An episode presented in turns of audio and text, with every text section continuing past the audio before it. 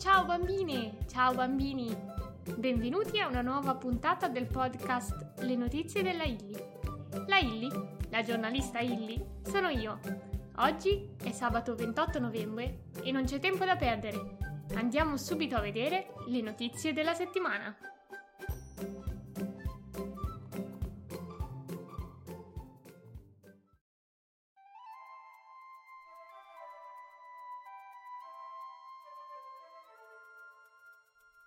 Ciao, ragazzo d'oro.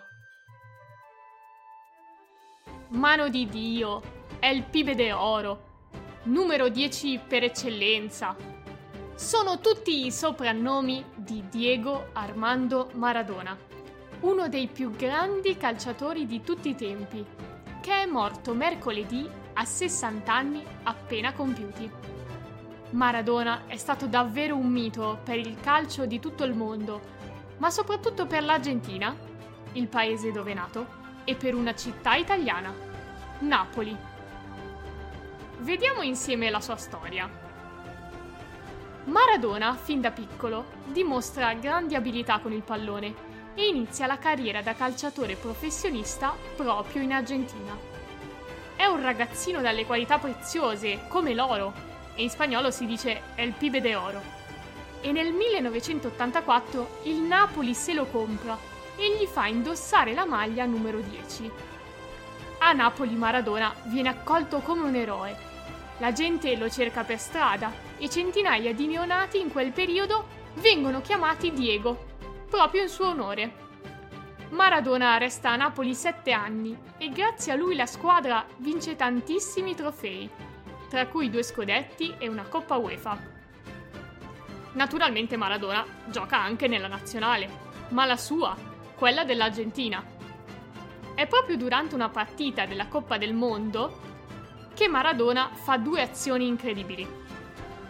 È il 1986, la Coppa del Mondo di calcio si gioca in Messico e l'Argentina deve battere l'Inghilterra per passare alla fase successiva del torneo. Maradona fa un gol di mano. L'arbitro non se ne accorge e gli assegna il punto. Lui dirà scherzando che quel gol è stato fatto, un po' con la testa e un po' grazie a una mano invisibile, la mano di Dio. Così quel soprannome gli è rimasto attaccato per sempre. Pensate che nella stessa partita, tre minuti dopo quel gol irregolare, Maradona percorre tutto il campo, scatta sei giocatori più il portiere e segna un gol meraviglioso che è stato definito il gol più bello del secolo. Ma Maradona non era solo un grande campione. Aveva un carattere difficile e imprevedibile. Una volta ha sparato fuori dalla finestra di casa per allontanare dei fan troppo curiosi. Nella sua vita Maradona ha fatto anche tante scelte sbagliate. Ha fatto uso di droga, che gli ha rovinato il fisico e la carriera. Quando capì che stava sbagliando e riuscì a uscirne, disse: Senza droga sarei stato davvero un giocatore fenomenale. A questo campione fortissimo, ma anche fragile, Napoli ha dato la cittadinanza onoraria e la squadra del Napoli ha ritirato la maglia numero 10, come a dire che quello resterà per sempre un numero solo e soltanto suo. Alla notizia della sua morte mercoledì, a Napoli centinaia di persone sono scese in strada per ricordare il campione. È stata proclamata una giornata di lutto e il sindaco ha proposto di dare il nome di Maradona allo stadio della città. Un venerdì nero. Ieri è stata una giornata veramente nera. No, non perché è capitato qualcosa di grave, ma perché ieri era il Black Friday, che in inglese significa appunto venerdì nero. Ma di cosa si tratta? È una giornata che arriva ogni anno, l'ultimo venerdì di novembre, appena dopo il giorno del ringraziamento, una festività molto importante negli Stati Uniti, che cade sempre al giovedì. Nel giorno del ringraziamento gli americani si ritrovano insieme, un po' come facciamo noi a Natale, e mangiano il piatto tradizionale di questa festa, il tacchino. Il giorno successivo visto che la maggior parte delle persone sono in vacanza, molti vanno a fare compere e comprano i primi regali di Natale. Per attirare più clienti, i negozi fanno enormi sconti e anche grandi guadagni, che vengono segnati sui libri dei conti con l'inchiostro nero. Da qui arriva appunto il nome di Black Friday. Da qualche anno questa tradizione è arrivata anche in Italia, grazie alla piattaforma online Amazon, che ha iniziato a proporre sconti incredibili. Dalle nostre parti però il Black Friday non piace a tutti, perché convince le persone a comprare di tutto, anche quello di cui non hanno bisogno. Quest'anno poi c'è un altro problema. I negozi fisici sono chiusi per rispettare le regole contro la diffusione del coronavirus e dunque non, non guadagnano niente di niente. I negozi online invece sono sempre aperti e fanno affari d'oro. Il Black Friday rischia di portare ancora più gente a comprare sul web e di lasciare a bocca asciutta i negozi tradizionali. Così in Francia Amazon ha rimandato il Black Friday di una settimana, quando anche i negozi per le strade riapriranno. Da noi molti commercianti hanno chiesto lo stesso, ma non sono stati accontentati e per loro ieri è stato davvero un venerdì nero.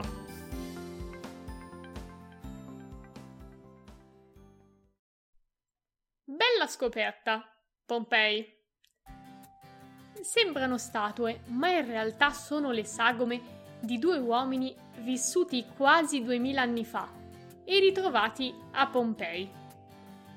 Pompei è l'antica città romana che quasi duemila anni fa, nell'anno 79, è stata distrutta dall'eruzione del vulcano di Napoli, il Vesuvio. Le ceneri e le nubi provocate da quell'eruzione si sono depositate sull'intera Pompei e sulla vicina città di Ercolano e per secoli quello strato ha fatto da barriera e ha conservato tutto quello che c'era sotto. Così, da quando sono state scoperte nel Settecento, le due città sepolte ci hanno regalato moltissimi reperti intatti che ci hanno permesso di conoscere com'era la vita di quelle persone. L'ultima scoperta è proprio quella dei due uomini che stavano scappando dall'eruzione e sono stati travolti dalla cenere. Gli archeologi hanno subito fatto il calco, ovvero hanno colato del gesso nei buchi lasciati dai corpi e hanno fatto delle specie di statue. Così si è scoperto che si tratta di due uomini. Uno aveva 40 anni, era alto 1,62 m e indossava un mantello di lana, L'altro aveva circa 20 anni. Portava una tunica corta e aveva una vertebra della schiena un po' schiacciata, come succede a chi fa lavori molto duri. Forse era uno schiavo. Visto l'abbigliamento dei due, che portavano abiti pesanti, probabilmente bisognerà ricontrollare la data dell'eruzione.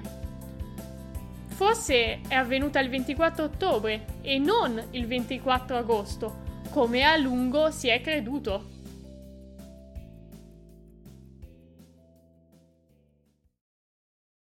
Che strana spesa!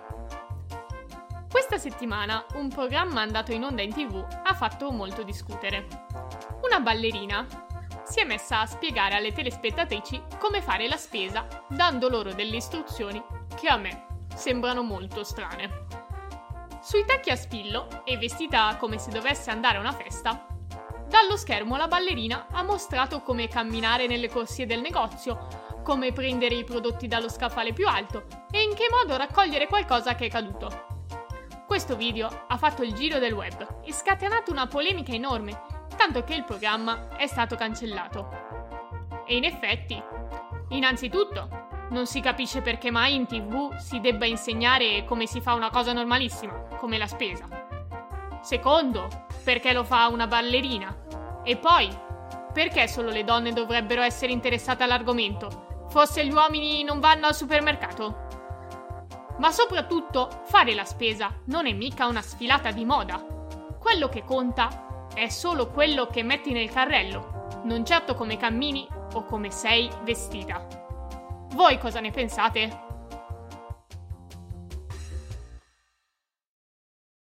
Lasciatemi gridare! Siete così arrabbiati che avete voglia di urlare? Un artista americano ha aperto un numero di telefono che chiunque, quando è molto nervoso, può chiamare per sfogarsi. Il progetto si chiama Just Scream, che si traduce Urla e basta, e funziona così. Si compone il numero, si aspetta il bip e poi si può urlare quello che si vuole. Tanto dall'altra parte non c'è una persona, ma una segreteria telefonica che registra lo strillo. Il metodo funziona, ma se proprio volete provare, fate almeno attenzione a quello che dite. Anche se i messaggi restano anonimi, vengono pubblicati sul sito web del progetto e qualcuno potrebbe riconoscere la vostra voce.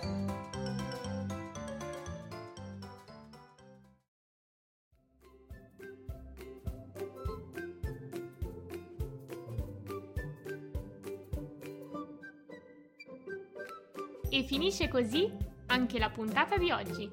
Se avete domande da farmi potete scrivermi a podcast illy.it Se no, aspettatemi come sempre, sabato prossimo, per un nuovo episodio delle notizie della Illy. Ciao a tutti!